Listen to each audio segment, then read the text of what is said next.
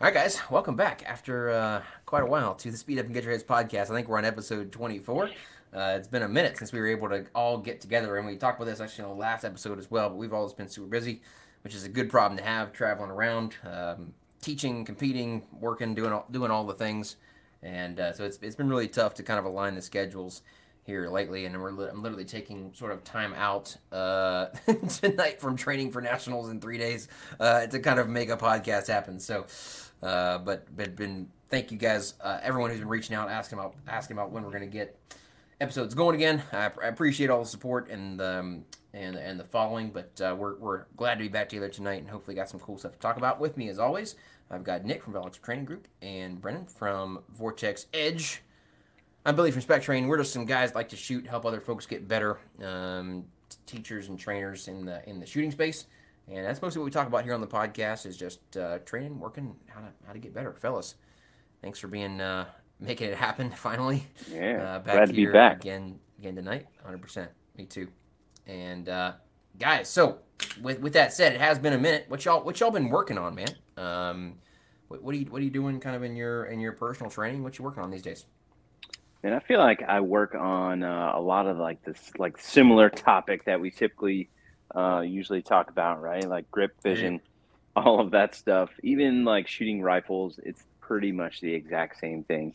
Uh, grip and vision, and like that, I think that even can like uh, be in the same exact category as like movement too. Like trying to do the grip and, and vision thing while you're moving, like trying to do that sort of stuff better while you're moving. Like that's what I've been working on a bunch of lately. So a lot of movement stuff. Yeah the grip and vision piece while I'm moving. Yeah. So that's that's when the that's what separates the men from the boys, right? When you combine all the layers of difficulty together at once, and you got to do all Absolutely. the things well together at the same time. Absolutely. Yeah, yeah that's Absolutely. it's fun for sure. Um, yeah, kind of, kind of same story for me. We, we were just talking about this before uh, we started recording, but it's like I don't know, like I work on the same stuff all the time. Like I'm just trying to get better at all the things. Um, but uh, yeah, so I've got nationals coming up here um, as well. So first, um, oddly enough, uh, first level three match. I think uh, I've never shot an area match. Um, so yeah, it'll be it'll be a good time. I think there's something to the tune of like 128 masterclass shooters there and like 50 some GMs. Um, so it was pretty interesting. I was looking at like if you come in at the bottom of the masters, um, versus like the top of the masters it's like a mm-hmm. difference between like 60 some percent and like 89 90 percent of like finish which is which is pretty wild uh just even just be placing with fellas in your own class but um yeah i mean part part of it like part of it you kind of know what to expect right because you can you can see the stages you can see the the matchbook. Um nothing looks like super crazy or you know i don't look at any of it and go oh man like that's that's concerning. I don't know how to do any of that. But it's uh what is it 24 stages right? Um so you know just trying to put trying to put together i think the hardest part for me right now is just stringing like uh, i think we talked about it maybe on the last podcast but for me i'm trying to find that match mode where i'm where i'm really putting together uh, at a high level and, and I'm, I'm a bunch of different things, right? But I'm but I'm pushing the speed where I need to push it and being controlled on the trigger, which is generally where uh, I don't like to exercise any control at all. Um, so really trying to just you know how, how do you put all that together? And so for me, it's been um, just kind of trying to boil it down to a couple different things, right? Number one, like apply the right confirmation level to every single target that you see right? Don't try to set a cadence in your head. Don't think about how like you think the stage should go. Just think about what your dot needs to look like on every single target, no matter what. When I do that, and uh, like I'm, I'm generally super successful. Um, and then for the movement speed, right? That's the that's the other big thing for me is if I um, if I'm shooting a bunch of small targets or difficult targets or control targets, I tend to make my movement uh, slower as well. And so I'm trying to mm. kind of just like I'm not going to get any better than I am before now, right? Like, and, and I've, I've been viewing it that way for the last two months, right? So um, it's not time to develop new skill. It's just try to harness what I've got. And so for me, I'm like, you know what? I'm like a pretty good stand and deliver guy, right? And so I'm just going to hustle between positions, like run fast uh, as hard as I can in between positions, post up, and and shoot as often as I can, right? Um, blending positions is something that I need to work on a lot, but it's not something that I'm just like going to try to pull out of my butt for 24 stages uh, at my first nats, if that makes sense. So move fast and uh, apply a confirmation level to every single target. That that's like super it. interesting because that's something uh, that specific thing you just said. Oh, man, it's all good, but uh, uh, last thing especially about the the we talk about it. I, mean, I know we all do in classes, right? I mean, our our our brains have subconscious rhythm a lot of times, and if we start doing one thing uh, more slowly as a byproduct of being more careful, like shooting at more difficult targets, eh, lots of things start to slow down. You see it all the time. You know, guys that have a really fast draw on a five yard target, if they're drawing to a 25 yard partial, all of a sudden they have a two and a half second draw. And it's like, man, that's the draw should be exactly the same, right? But the movement is something we see, I think, in competition all the time, right? Um, where folks are have a really, really difficult time exploding you know, off the trigger break, out of a position on a difficult target, and actually hustling across the stage. What are you What are you doing, Brennan, in your in your training? I'm curious to try to work on that specifically. How are you, how are you setting that up? Yeah, I mean, so essentially, I'm pretty lazy. I don't like to move targets around and, and stuff. So I will set up a bunch of targets um, and a bunch of different shooting positions and or fault lines, um, and then I will just try to push it and shoot between two and three targets for every position and uh, just push the push movement really hard in awkward directions, right? So like for instance, for like a right-handed shooter, right? It's pretty easy to move like straight left. I'm sorry, straight right, uh, kind of to your strong side. It's also pretty easy to push straight forward. Um, it's a little bit harder to launch uh, like backwards um, or like backwards to your off side, right? Uh, where you're kind of dra- uh, trailing the gun out uh, kind of behind you. So I've been trying to figure out like I'm not I don't really want to compromise positions. I want to get into that position, set up nice and wide uh, where I can address whatever the problem is, and then just be able to leave on both uh, like attack targets and control targets with kind of the same amount of energy. The only difference is maybe just a little bit of timing. Um, but you know, like I'm super bad about like exploding out of a control target on an exit, right? Sometimes it's inevitable, sometimes it just makes sense for the array. And so just forcing myself to like call like two excellent shots on that last target and then just freaking just push as hard as as hard as I physically can.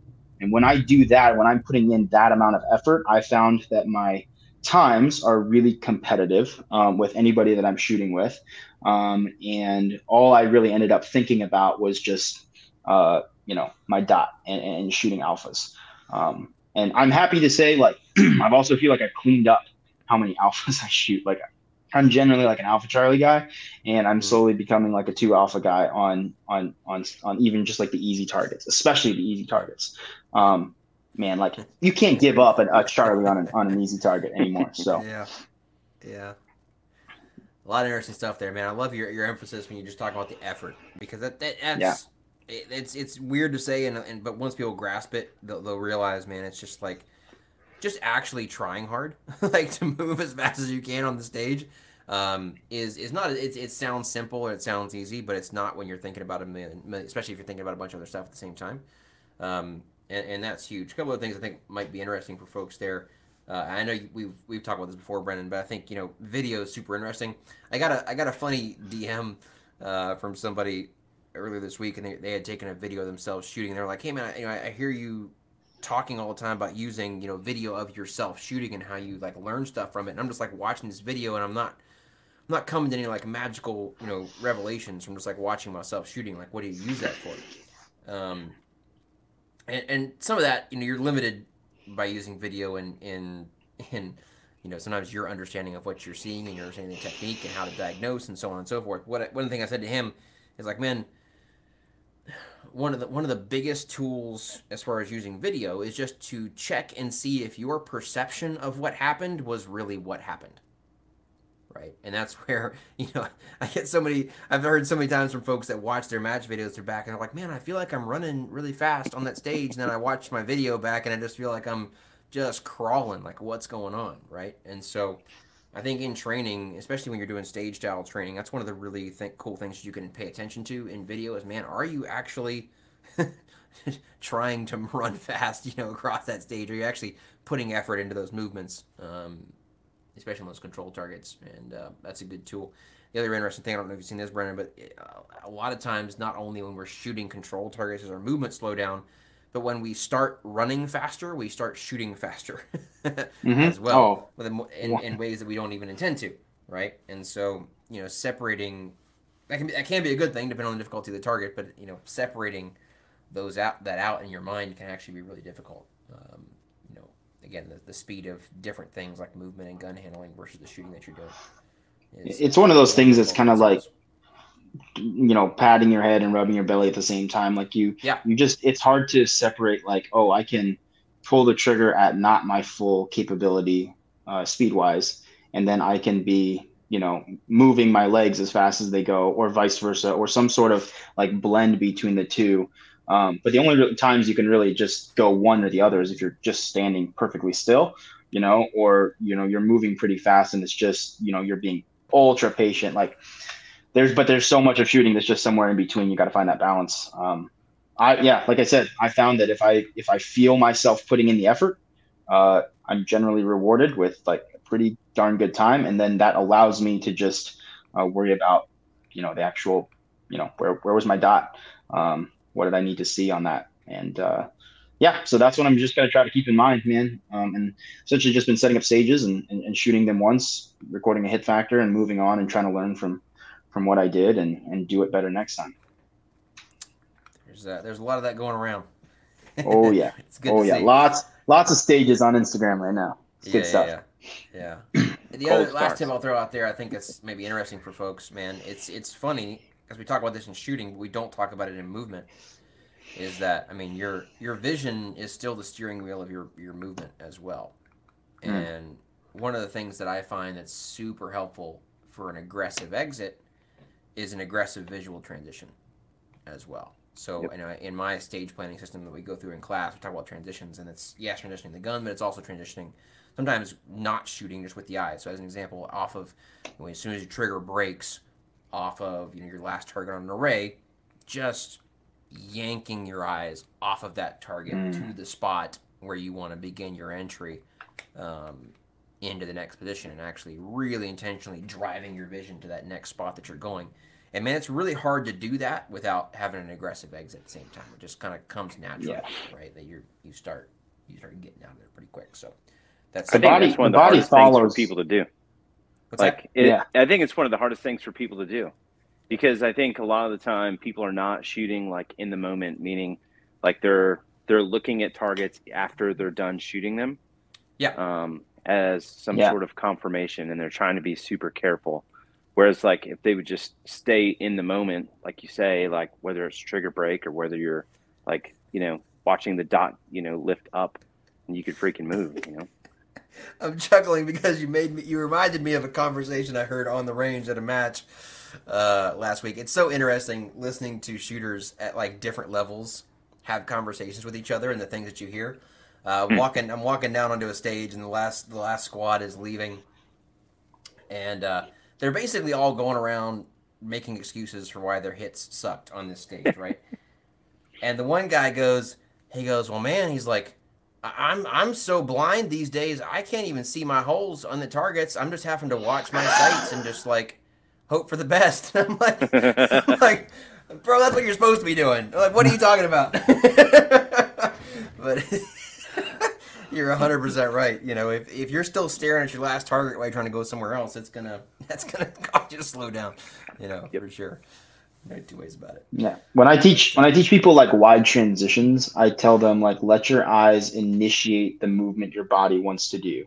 Like um I was that was one of the I think pretty valuable things I picked up from Eric uh, Grauffel was like he he kind of allows his his his vision to like he's like yeah if your feet move like that's fine and i was big into like oh like i don't really want my feet to move like i want to drive it from like my knees or whatever and he was almost kind of like his head whips around and his whole body just kind of follows and shifts and i was like you know that's honestly a really good way to look at it like if you let your eyes drive something or initiate something, the rest of your body naturally wants to follow. And but I had never applied that really to exits. So um, yeah, that's a that's a really freaking good point. Well, it's super important because like if you make it about anything else, it just goes really poorly. Like if you make it about like, hey, I just need to like snap the gun really hard, like, dude, try that and show me what that shit looks like. Like it's gonna be freaking horrible. You know, mm-hmm. it, like you're gonna have to clean up the dot and then you're gonna start watching it and then you're gonna start shooting carefully again. So it's like the eyes have to be the first thing that goes. Hundred percent. Yep. Been doing a lot of the same thing, I think. Um, obviously, you know, we've talked about it before. I think, you know, for me, like you said, like you said, Brennan, when you know, leading up to a major like nationals is not the time to try to get better at shooting. Um, contrary to maybe what uh, what some folks would would find would would think. Um, this is more about, hey man, let me let me really solidify in my mind. I guess first of all, what is you know kind of my current current skill level what are my current capabilities and then and then work on that ability to just be super super consistent as consistent as you can be across a lot of stages and, and avoiding avoiding mistakes. Avoiding uh, especially especially big mistakes when you make mistakes recovering from them um, quickly failing failing fast if you will um, and, and, making up from that that really quickly. Um, it, it's it's really extremely difficult for me to do.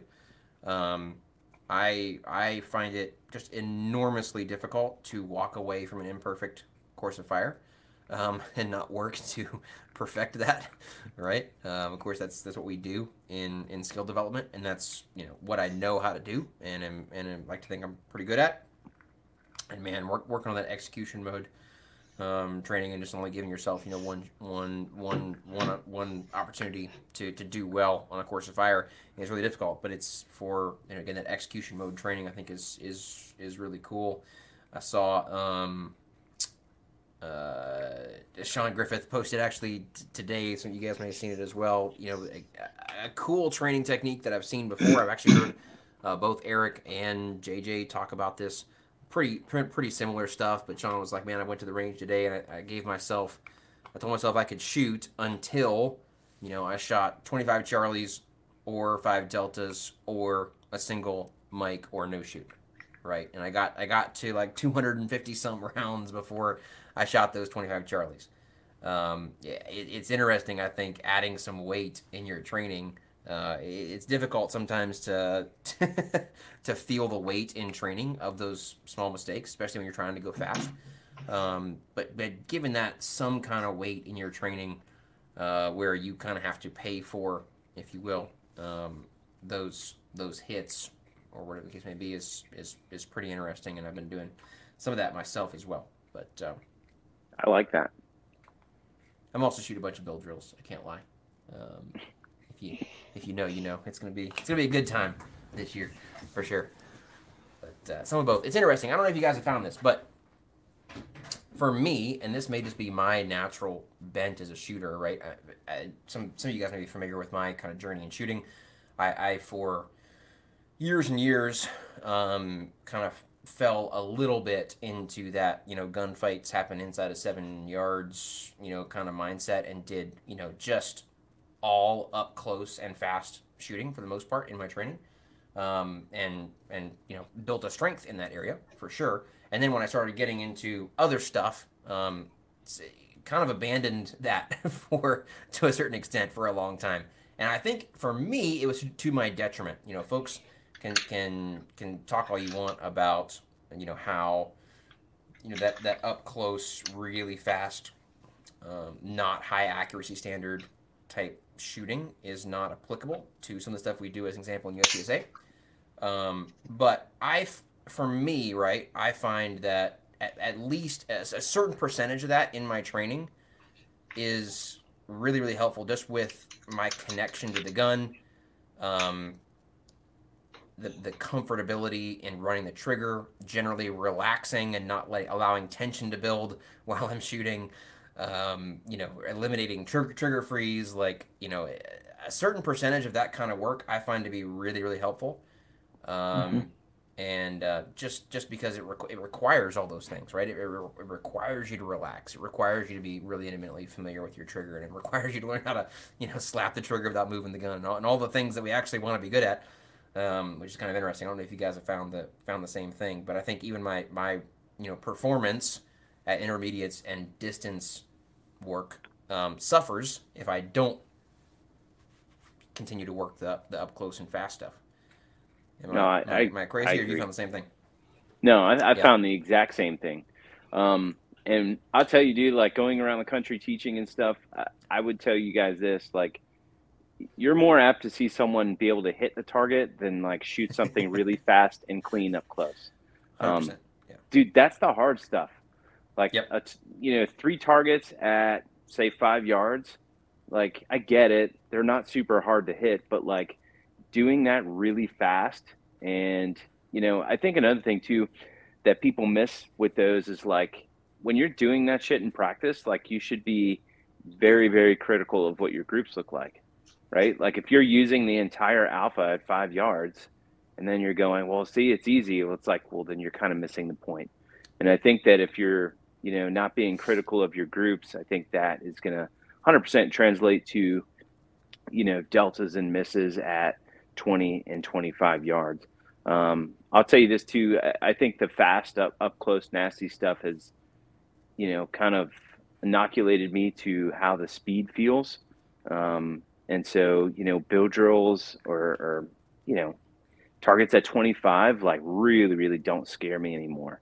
Because I I'm just seeing and processing stuff a whole lot faster. So Yeah, I love that. I think you know it's important. The value the value you get out of anything um, is obviously directly related to how, how hard on yourself are you being and how hard are you pushing, yeah, right? Um, you know, if if you only if you only if you get super happy shooting a two second Bill drill, like yeah, you're gonna you're gonna run out of value, you know, there real Mhm. fast.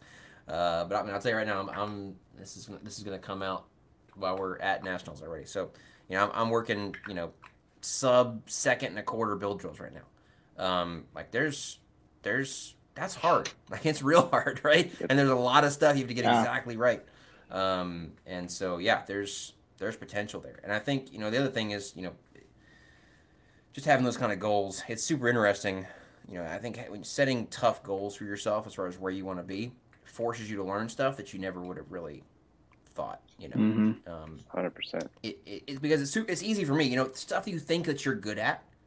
You know, like for me, I haven't been pushed by anybody to get faster at the draw in a really long time. Right? Like I got something I feel like a lot of times I can get super comfortable with and be like, "Yep, I got this pretty squared away." Uh, and then all of a sudden you start setting crazy goals for something and it's like man is there is there still is there still room to grow to get even faster on this you know and you start Mhm. playing around with things again and um, so it's it's pretty cool um, i've been i've been enjoying it for sure Dude, I, I think that thing about like really pushing yourself up close. Um, you, you mentioned like fighting tension and fighting trigger freeze and uh, like pushing how fast you're processing things. Like I think there's a lot to that. Like one of Yeah. the uh, something I've I've been playing around with lately is like a a, a Bill drill, reload Bill drill, right? It's got to be clean. It's got to be uh, sub four seconds, right? Which isn't terribly hard if you have decent draw and a decent reload and can, in general, shoot you know a sub two bill on on demand. Um, but stringing together 12 rounds like that was way more difficult than I thought it would be uh, than just shooting six um, or just like shooting two at a target. Like I will not generally have much of a problem with tension, uh, shooting something like um, like El Prez or something like that, right? um, generally stay pretty loose, pretty fluid, pretty good hits. You know, I, f- I feel pretty good about it.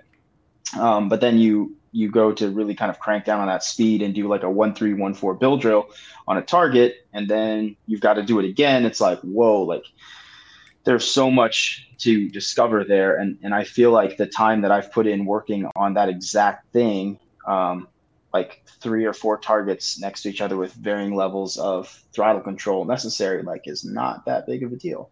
You know, Mhm. um, like it's really easy to stay loose and relaxed and in control for all of that. Um, Yeah. So that's where I think some of those like Instagram drills, I'll call them, like pretty freaking valuable. Yeah, yeah, yeah. That inoculation is, is interesting. It's like, man, you know, one of the things I found is like, hey, you want to you want to get really good at like a seven yard Bill drill, back up to ten with the same time standard, and mm-hmm. try to yeah. get good at that. Right, and then go back to seven, and you're like, oh man, I can really go fast now at seven, right? Um, and so yeah, kind of kind of pushing those those envelopes and the different thresholds can it's interesting how it can impact you in other ways for sure. Wait, it's like forcing the precision piece of it, right? Like yeah, it would be like a like it would be like if a race car driver went fast but didn't know how to be precise. Like that guy's probably not going to win, and he's probably going to wreck, right? Yeah, like he's going to die. Yeah, like the yeah. the precision piece has to be there. I like that. Yep. Move back to ten. I dig it. Yeah. Yeah, it apply, it apply, but we, we hear we hear that about speed, you know, a lot. The whole the old you know drive 200 miles an hour in a car and then go drive 60 and it feels like you're standing still, right? Um, which is true with speed, obviously, but I think it's with with applies to distance as well. Again, if you still hold yourself to the same time standards, if you move back to if you move back to distance and allow yourself to go slow, then, then the value isn't necessarily there. Um, but anyway. yep. I, I, I digress. Good stuff, fellas. Um, hopefully that's helpful to folks. What everybody's been working on. We we don't have a, a huge flagship um, topic for this episode. Got a, wanted to talk about what we've been up to, update the folks. We've also got a few small topics to hit. Uh, Nick, I think you had a great one, man, for folks uh, taking classes and just for training in general. What, what you got? Yeah, so when people are taking a class and they're working on one specific thing, whatever that is, whether it's grip, vision, movement or whatever. And then 10 minutes in, they look at the instructor and go, I don't think this is working for me. So let you guys uh, say what you have to say first. And uh, I'll chime in because I have, I have a lot of thoughts on this. Yeah. So ahead, the, yeah, so so that happens a lot to to me. Um, I will say, um, generally because I think for one the um, the, the average skill level of the students signing up for like a Vortex Edge classes, I would say more towards the beginner side than like the advanced side, right? And so some of the stuff that I will start talking about is stuff that is like really like mind blowing, right? And to me, it's like, I don't know, like I learned that a long time ago, right? Um, but uh, but yeah, so so I, I've heard that a lot. The the way I try to structure it in class is like, look, to throw a lot of stuff at you, right? Um, it would be awesome if you would try this stuff, like because I think it's valuable. Like that's why we have it in the curriculum. Um, I found it to be super helpful, but I like straight up tell people at the beginning of class, like some of this stuff takes like a well, not some of it, like pretty much all of it takes a lot of work to get dialed in. And there will probably reach a point. So let's say like grip, for instance, if I've got some different way for you to grip a pistol that maybe you don't you know you're you're not a big fan of or something. And you're trying that. Well like three quarters of the way through the day when we're working on movement and other stuff like i probably expect your grip to go back to the way you've done it for the last five years. Like i don't really expect it to be uh, this new like oh yeah like i'm gonna nail this new like brennan grip or whatever. Like no like i don't really expect that. What i do want though is while we're in the like in the moment and like practicing that or, or, trying to figure that out for you to just play around and and just explore some with what you know different grip pressures on the gun due to the dot or whatever right under recoil. Um, but that is 100% something that i like tell people even before the class starts that you're going to have to take this stuff and go home and practice with it. And at the end of class uh, like if you're not planning on doing that then like i hope you had a great day at the range right? But if you uh, if you are planning to do that, like I think there there will be a lot of valuable like nuggets in there for you to just kind of unpack. But it's going to take it's going to take a bunch of work to to get there. Yeah, good stuff.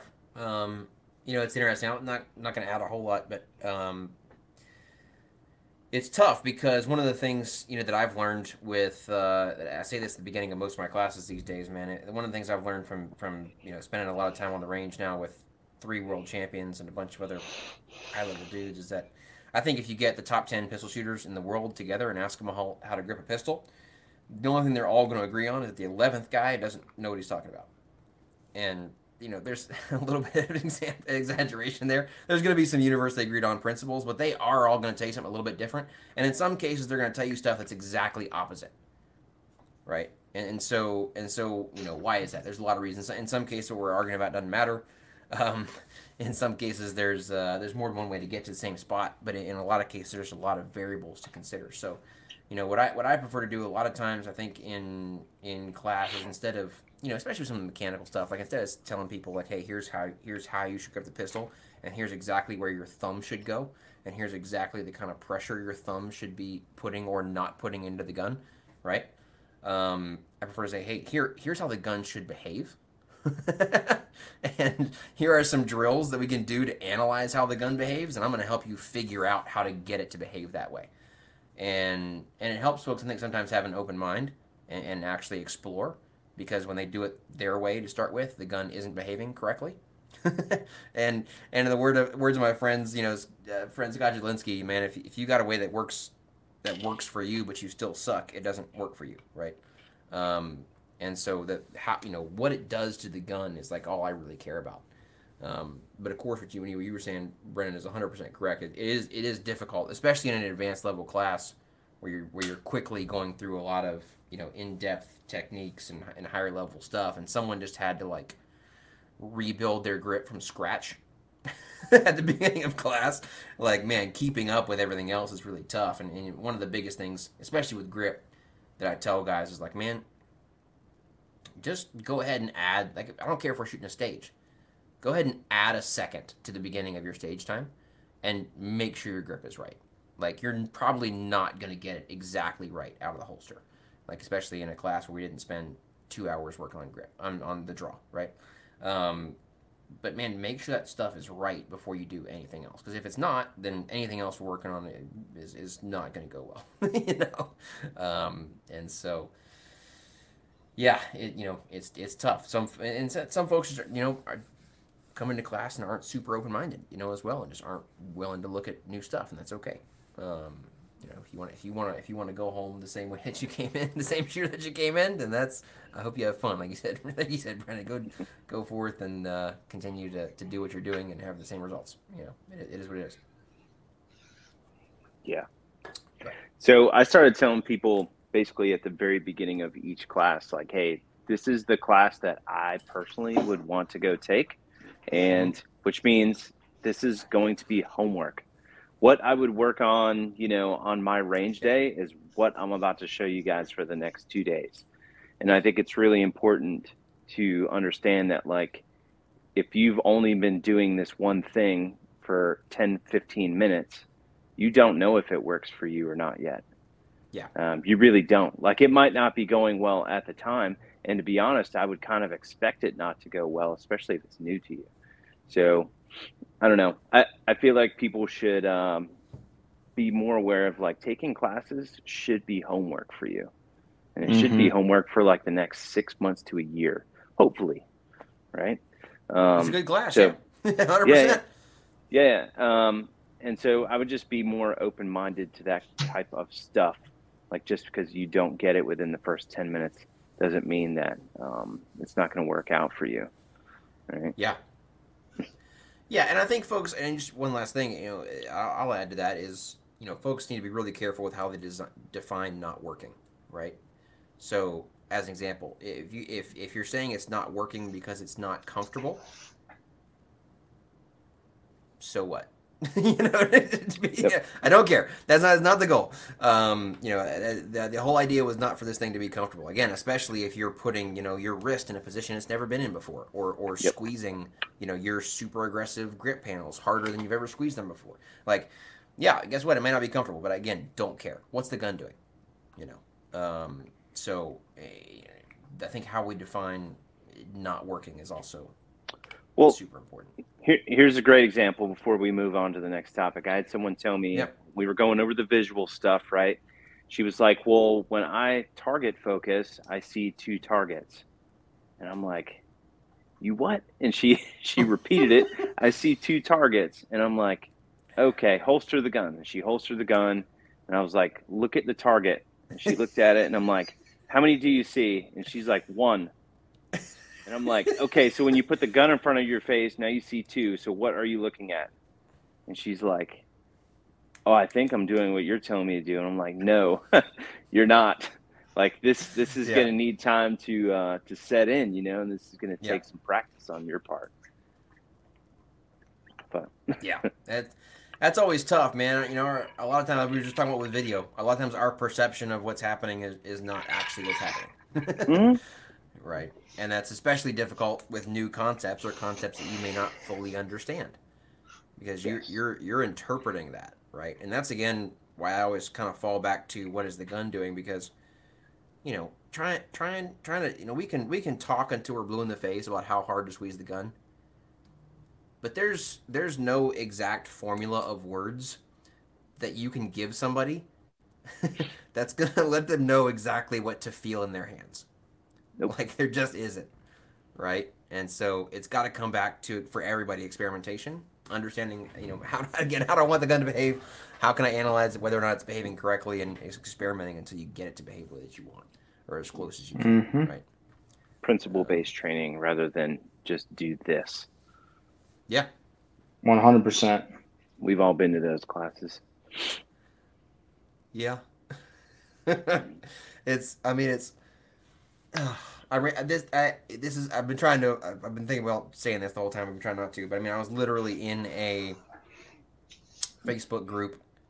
Uh, I'm embarrassed to even say it, but like earlier this week, right? And it's an alumni group from another instructor I have a lot of respect for, but teaches a very specific way to grip the gun, right?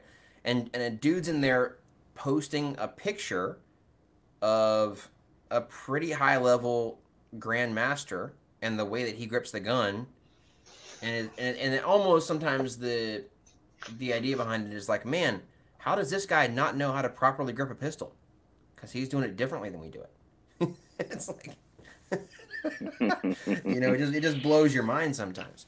Um, but yeah you're you're 100% right. You know that sometimes that that style of uh, of teaching you know that's that's that's what you end up with. And it's really i think it can really be harmful to folks um, Yep. if all you're doing in your training is is trying to figure out how you know to, to do it the way that you were taught again instead of trying to get the gun to behave the way that you want to um, so Just as a as a secondary note on that too, like if you're the instructor who is just teaching like the one way, like you probably need to get out and see what other instructors are teaching and like go train with dudes who are training with other dudes and stuff like that, right? Like go take classes with the guys who are training with top level shooters, go train with the top level shooter guys, like get into those classes that are hard to get into, like whatever, man. Like maybe you have to book it like 18 months out. That's fine. But like get yourself into that class and see what is being taught and like broaden your horizons a little bit so that you're not the guy who's just like living in his own bubble going,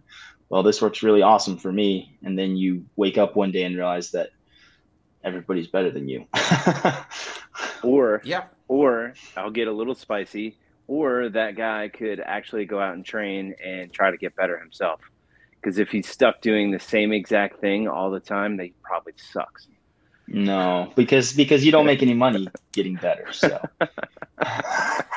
even even if you even if you don't suck, right? You know, I'll I'll be the first to admit it's it it's been humbling to me in the last year or two, right?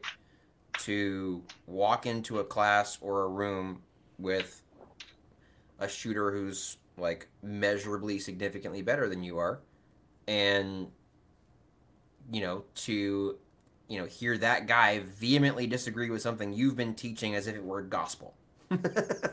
Right?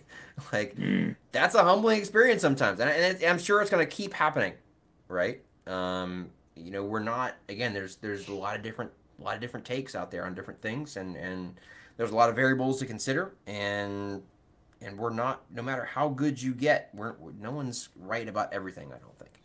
Um and so yeah i think o- o- being open to that and finding folks that you respect or are better than you and have different opinions than you i think especially as an instructor is, is obviously enormously beneficial. Um, but even as a shooter i think can be really beneficial to help you explore explore other things. Um, anyway i've been um, probably over the last six months doing a lot of exploration in my training with different strategies. Um, and by strategies, I mean taking different stages, different courses of fire, and approaching them different ways. Obviously, you know, I think when we think about execution mode, what we traditionally think about is like, hey, man, I'm not shooting obviously 100% of my capabilities. I'm picking kind of a mode of shooting where I'm at, you know, that 80, 85, 90% range where I can really, really execute on demand super consistently. I obviously want the best scores that I can get. Um, but I'm not really pushing, and I'm also being too conservative.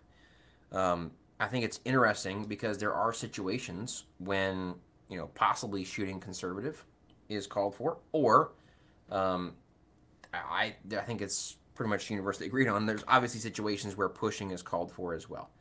Um, maybe you've worked yourself into a hole and you, in, in, a match and you've got to make up some some some some ground.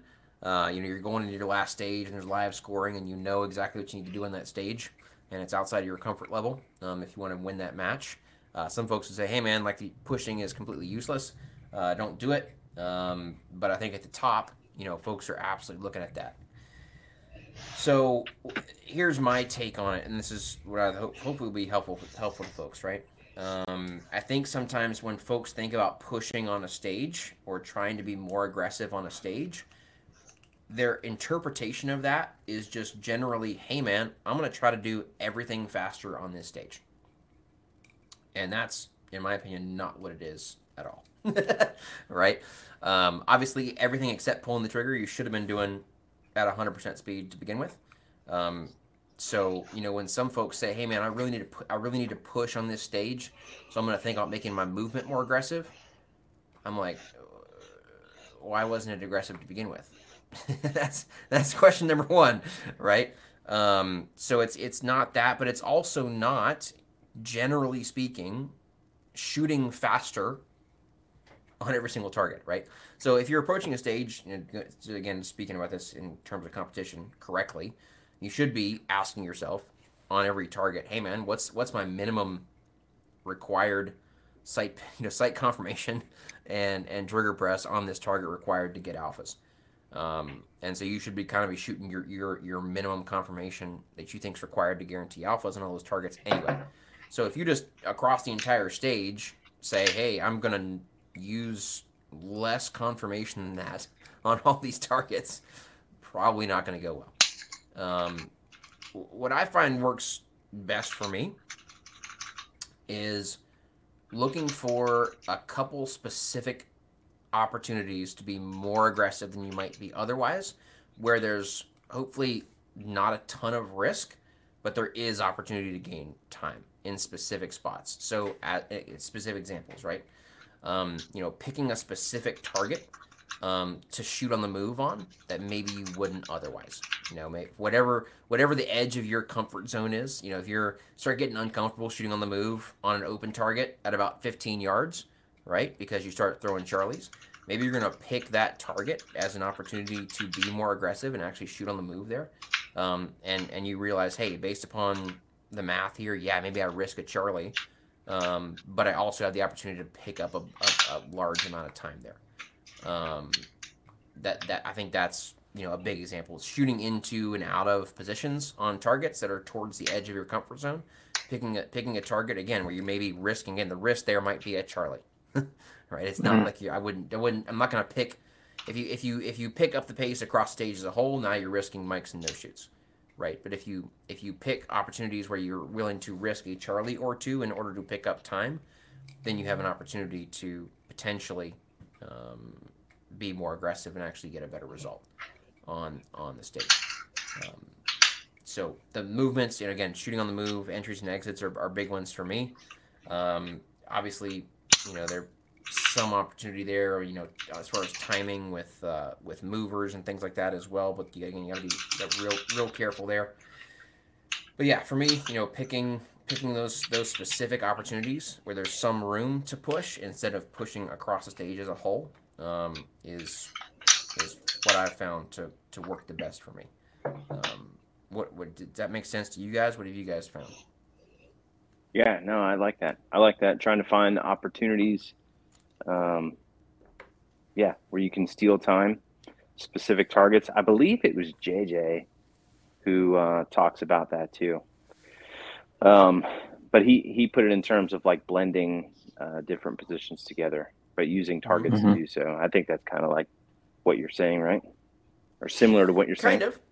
Yeah, similar, right? So it's what it is, though. I mean, obviously, if you mean obviously shooting on the move, blending that's always a good idea, right? Yep. But for shooters, there's we always have to make that kind of gut check of okay, well, how how far away am I going as a target going to be before I stop shooting it on the move? Um, and so when you're looking for opportunities to to push on a stage, uh, maybe outside your comfort zone a little bit, I just think you know trying to trying to pick those specific opportunities to do it where you have you know fairly low risk right? So like on open targets at distance as an example i would consider a low risk push because you're risking you know maybe a few less points if you don't do super well on that target but you're not risking like a no shoot as an example. Um, but by by moving on it you have at least at least a chance to win back time you wouldn't normally have or some of your competition might not have taken um, by by taking a little bit, little bit more risk on on that kind of a target. So. I think it's I think it's important to to have a pretty good grasp of like hit factor and hit factor math um, to be able to make those calls. I think if you have not played around with that yet, um, or barely, you know, like maybe you're just familiar with scoring drills using hit factor and you're not really sure about like calculating what kind of hit factor you need and what kind of hits in time. Um, I think that is much more confusing to know where you should be doing that. Um, yeah. But when you do know that, like it uh, definitely opens up some opportunities. I, I did that today, shoot with some of the other instructors um, at Edge today, and uh, like one of the guys, like one of his strengths is like he generally shoots like pretty freaking accurately, right? And it was a stage where I didn't feel like I was gonna make up a lot of um, time on him just by like how fast I pull the trigger because all of the targets mm. were uh, like either were pretty much they were all partials right at like 12 yards. And so i was like well i'm not going to really pull the trigger any faster than him so i'm not going to really gain any time there but i think i could push on this uh, like on the biggest partial there was and get a little bit of time on him like on that middle position like both entering and exiting. Um, and so like yeah like i picked up like a half a second or three quarters of a second on that and like i didn't double alpha it but I came away with like a better hit factor. So I think knowing that um, for sure can, can be a good thing, but I do think you've got to got to be familiar with doing some of that hit factor math. For sure. Um, for folks who may not be super aware of what Brennan's talking about, we actually talked about it a lot on our Eric Raffel AR episode. I know it's something we've both been probably playing with a lot over the last year.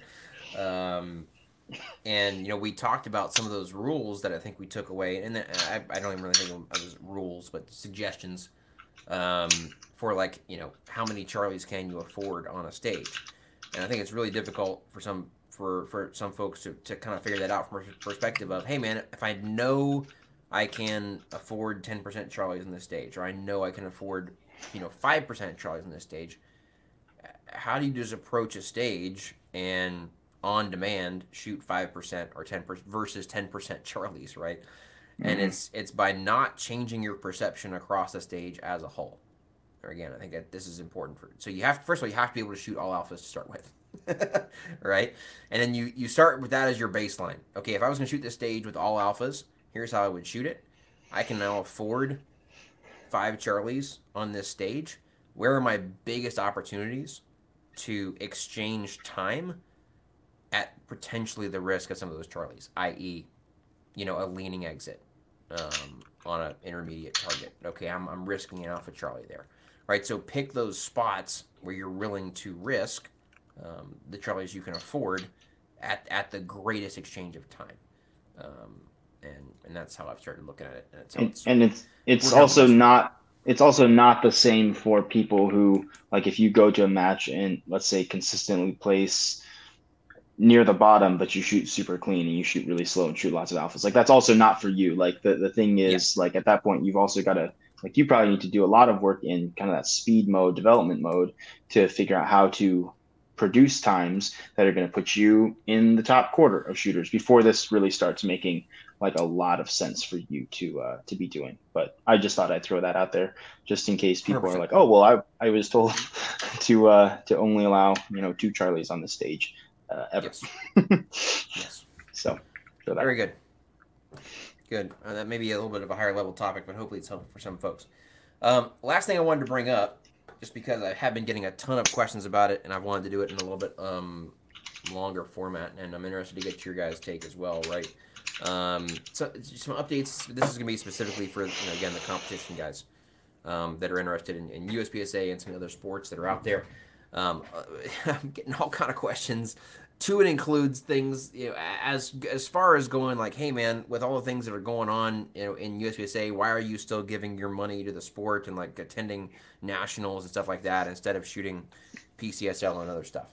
Um, for those that don't know, there's a lot of various drama um, like there are in a, in a lot of small nonprofit organizations that have boards of uh, yeah um, and, and, so you know there's there's a lot of debate on kind of where where we stand um, and, and, what the best way to move forward and part of that is the fact that we do have um, kind of a new if you will organization in competitive shooting called PCSL um, headed up by uh, Max Leograndis who's obviously a multiple multiple time national champion in USPSA and he's got a pretty interesting new sport he's trying to put together called PCSL.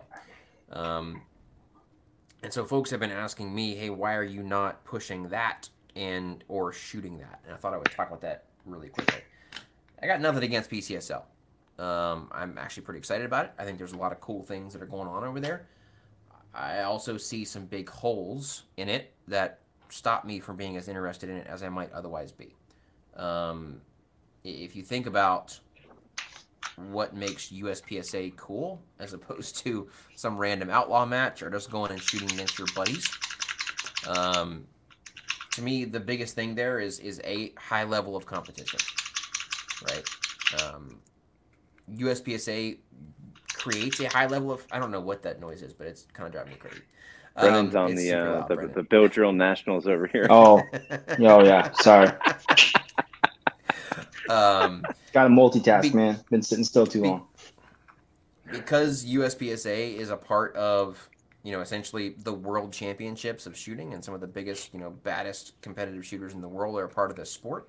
It encourages a super high level of competition. So, like around here, as an example, you go to a match, it's super hard to go to a match not have, you know, masters and grandmaster shooters in your division that you're shooting against.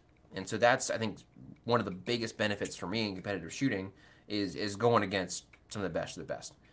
Um, and again, they're there because they're training for area matches and nationals and world shoot and those kind of things that frankly, you know, PC PCSL doesn't have. The other interesting thing uh, to me, and a lot of, there's some some debate here in in in the value that I see in an organization like USPSA actually is the classification system. Because even if you don't have you know those super high level shooters at, your match that you're going to. With the classification system you have at least one chance per match to see how you stack up against you know folks from all over the country. And you can see linear progression in how you how you progress from match to match um, in that classification system right? And so obviously when you show up to an outlaw match pcsl match etc you're just not going to have that and so you're basically it, it very much is and, and again PCSL might start attracting you know super high level shooters all across the country. I'm just not really seeing it right now. And so unless you know who the people are that are at your match and you have some way to measure how good they are um, it's it's not super unlike just like showing up in, at the range with your buds and and shooting some stages which has value too. Um, but it's just it doesn't have some of the value there that i see specifically from uspsa um, I also have a little bit of a beef, and I'm super interested to get your guys' take on this. I don't know if you're even familiar with this, uh, with the targets. have you guys seen the PCSL targets? Yeah. Um, yeah. For folks who are actually watching, I'll throw them up on the screen real quick. So, it's essentially for folks that are listening. If you took um, an, an IPSC target and you cut it across at the top of the shoulders and you stuck a USPSA head box on there.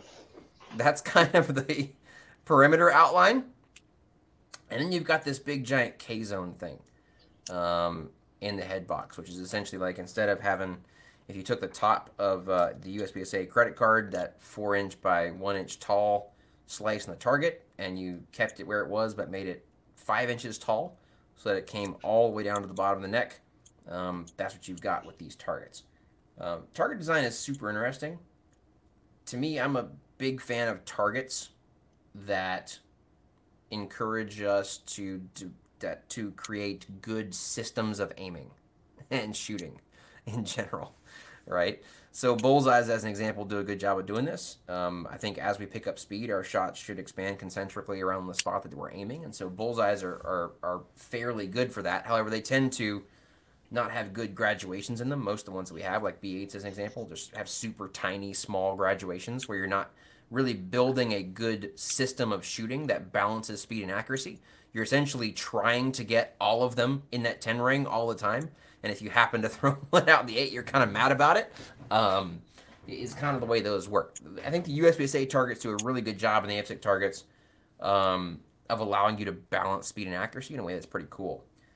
The there's some debate about you know the shape of the scoring zones and so forth.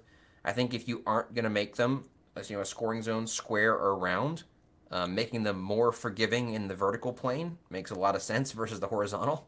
You don't want a whole lot of horizontal movement, obviously, in your gun while you're shooting, but there is going to be ver- vertical movement. And so some of that kind of makes sense. Uh, some of it's probably based around the way iron sights are d- designed as well, and uh, and possibly around um, the actual and the you know basic anatomy of targets. But point being, I, I, like them designed around aiming schemes. Um, I, you know, actual anatomy targets as an example. I was kind of forced to use anatomy targets back in the day, and it's like, um, you know, as an example, if you have a target on it that has kind of a central aiming point, but then like you get, um, you know, you, you get a better score if you hit the heart in this anatomy target. And of course, on, on humans, the heart is generally justified more to the right side of the body. Okay, so what aiming scheme does that help you develop as a shooter? Do we do we want folks looking center mass and then intentionally shooting to the right all the time? What about if they're shooting from the back or the side or something? Right, and so it doesn't like what we want folks to do is to pick a spot, learn to pick a spot on the target, and put a lot of rounds there really quick. like that's that's that's really as simple as it is. Um, and then you know you can you can apply that to whatever target you're picking um, as is appropriate.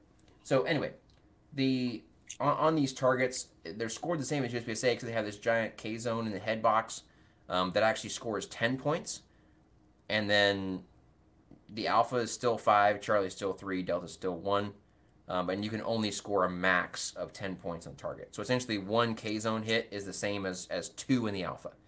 Um, three gun has done this before. This is basically borrowed straight from three gun, um, where you can put two in the alpha I'm sorry, one in the alpha or two anywhere to neutralize the target. But in this case, you know, the, the, the, this K zone is like just smack dab right against the top of this alpha. So we already see, what's funny, we talked about this at the Bill Drill competition last year at, at Nationals. Um, you know, folks essentially missing the target on occasion and tagging the credit card on a USPSA target and getting what's generally referred to as getting an alpha the hard way and and that's really an unfortunate thing about the USPSA target, honestly, is that folks accidentally get alphas. Um, I don't see how this doesn't make that problem just exponentially worse. to be totally honest, like people are now accidentally getting two alphas um, by tagging the top of that A zone. Um, so anyway, I, I don't understand this target at all. I don't understand what aiming schemes it helps us develop as shooters. Um, and so it doesn't make sense to me. And maybe someone can explain to me why this is a good idea. Um, but I don't love the targets. Am, am, I am I completely out to lunch, or what do you guys think about these? No, I I think you're spot on with it. If the like if the top like if the top A zone is up against the bottom A zone, or they call it a K zone, right? For the right, for the head box. Yes. Yeah. Then there's just like one big ass fucking A zone. Like Like how like how far away is it from the one in the lower part? So again, I'll throw it back up on the screen so you can see at the bottom, the bottom of the K zone. Hopefully, you can see. I can, I'll actually zoom in. Uh, I think I can zoom in on this. There we go. So Oh, yeah. the bottom of the K zone is literally at the that goes all the way to the bottom of the head box, if you will. Um, Yeah, that's So, just one if- big ass A zone. people are essentially i mean people at, at any kind of distance right? The thing is if you aim for the center of the k zone you've got mic potential left and right obviously. Um, so you know I, I assume at distance people are probably going to aim more for the central a. But again as your group expands you're going to constantly be accidentally tagging the k zone towards the top and getting extra points that you did not get on pur- that you did not try to get on purpose I'll tell you what I do like about it is like uh, the bottom edges are cut off. I don't want hits down there anyway. Um, that's cool. I do you mean at, like the bottom left and right corners Yeah. They- they- it, Yeah, yeah. it digs in the corners yes Yep. I like that. that that's that's a cool thing of the like the IPSC style targets as well. Um, but but yeah, I totally I do agree with that. Yeah, I mean, that A zone, right, is Small. Smaller, much smaller than. Well, I don't know if it's, much exactly smaller it's exactly the same width. because it's short. A zone around the K zone, right? It is yes. Yeah. Okay. Yeah. So that's weird to me, because like at least with a USPSA target, you know, I I don't like how there's two A zones either. I understand why they're there, but like at least you if you miss the A zone in the head, you hit a Charlie, and if you miss the A zone in the body, you hit a Charlie. Um, with this one, yeah, I don't know. I maybe they're trying to just get people to just shoot one shot per target. I don't know. Oh, it's A zone around the head. Yeah. Yeah. Oh, so if you missed if you Oh, missed if you man. missed the K Yeah. zone, that's that's all alpha. Yeah. Yeah, I like that. Um, so that's Yeah. that's the other in my mind. So the, if you think about the design of the USPSA target, right, the, the reason that upper head box is there, aside from obvious applications, the cool thing for it in matches is that it allows you to give uh, chal- marksmanship challenges up close. Yeah. You can actually put you can put a difficult target close to the shooter. Mhm. Um, so we have literally no way to do that. Essentially, with this target. Yeah, you could do like the head box only targets or whatever, and you still have an A zone visible. You give me you give me that target at at ten yards, head box only. I'm still putting a fifteen split on it. like, you know, uh, so yeah. Anyway, for I what hope it's worth, they do well though. I do too. Yeah. For what it's worth, that's a couple of reasons why I just haven't been super super excited about PCSL. Um, and I think there's some things in the sport that kind of limit it from becoming the next USPSA as well. As an example, there's no there's no power factor at all. So you can just load whatever ammo you want, as long as your gun works for PCSL, right? So that has obvious applications um, that I think create, you know, a- as an example, a perceived real disadvantage for folks that want to be able to buy factory ammo and compete in the sport, right? Um, so I think there's some limiting factors to it. That leaves us with USPSA. Where are we at with USPSA? What, what do we need to do? I totally get um, folks that may be listening and saying, hey, man, I, I just want to go shoot. I don't want to get involved in, in the politics and the drama, and I don't want to hear about it.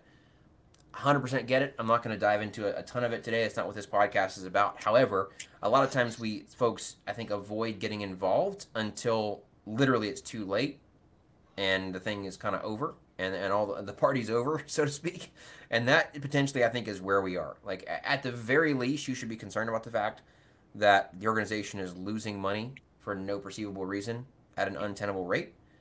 Um, and the, if, if nothing else, USPSA could go bankrupt.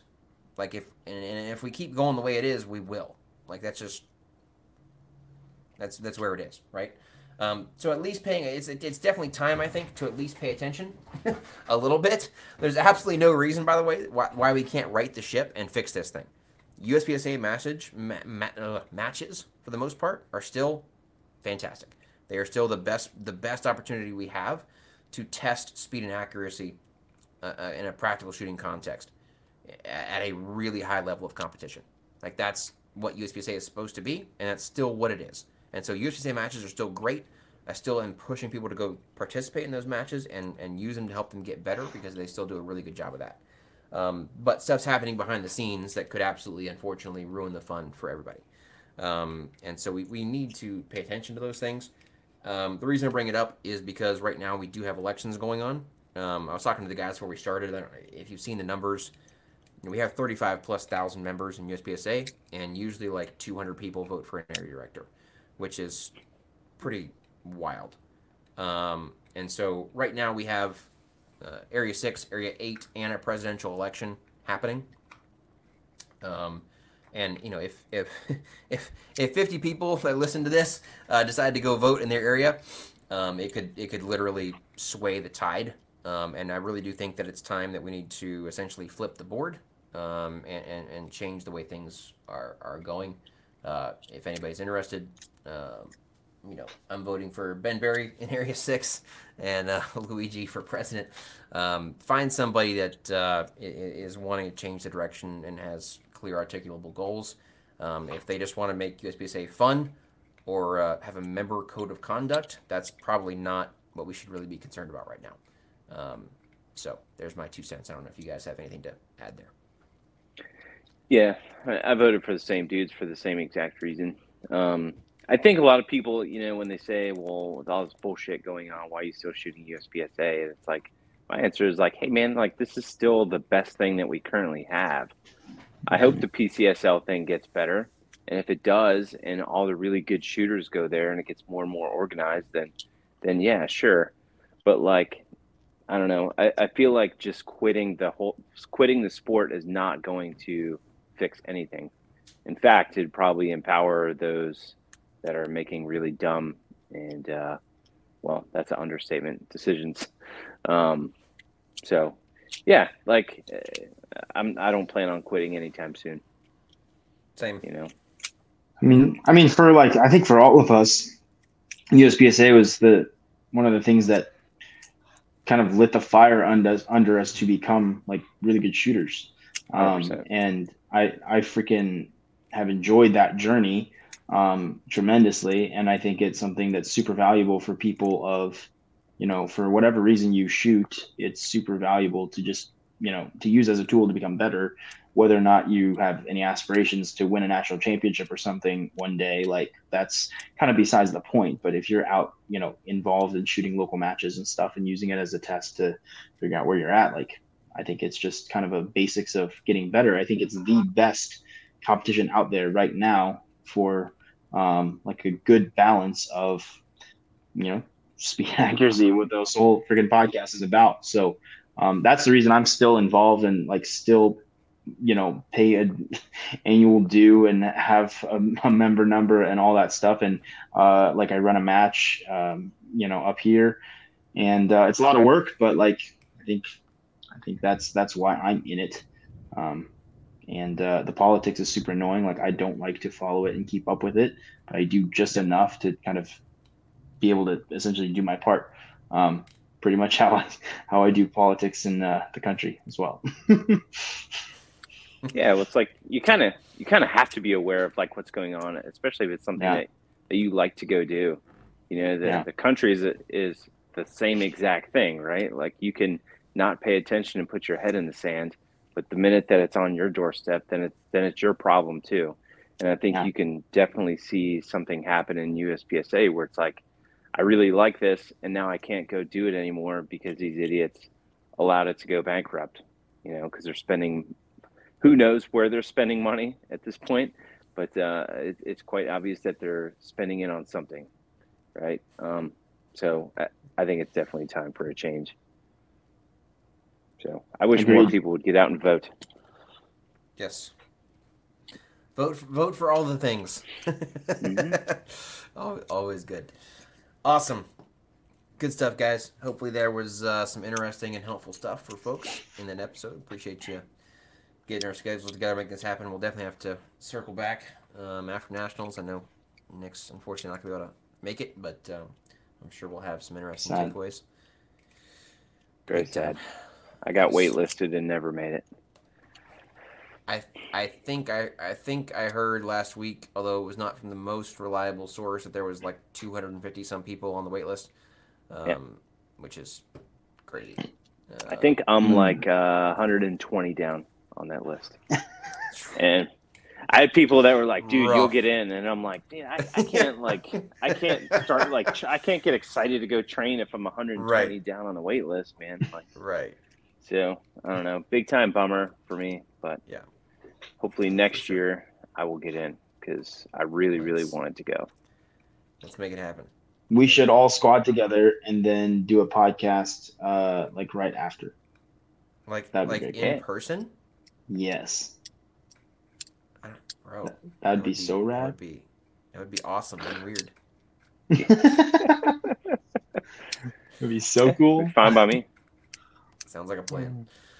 All right, fellas, that's about it, guys. Thanks for listening. If you're if you're still here, I salute you. Thanks for listening to this uh, the full episode. If you got questions, as always, drop them below. Things you'd like us to talk about on the podcast. Um, there's a link below in the description uh, where you can do that. So please feel free to do so. And also is information for um, all of our our hosts. Make sure to check these guys out. Train with them. You get a chance. I promise you will not regret it. And uh, until next time, this is speed up and get your hits. Thanks, guys.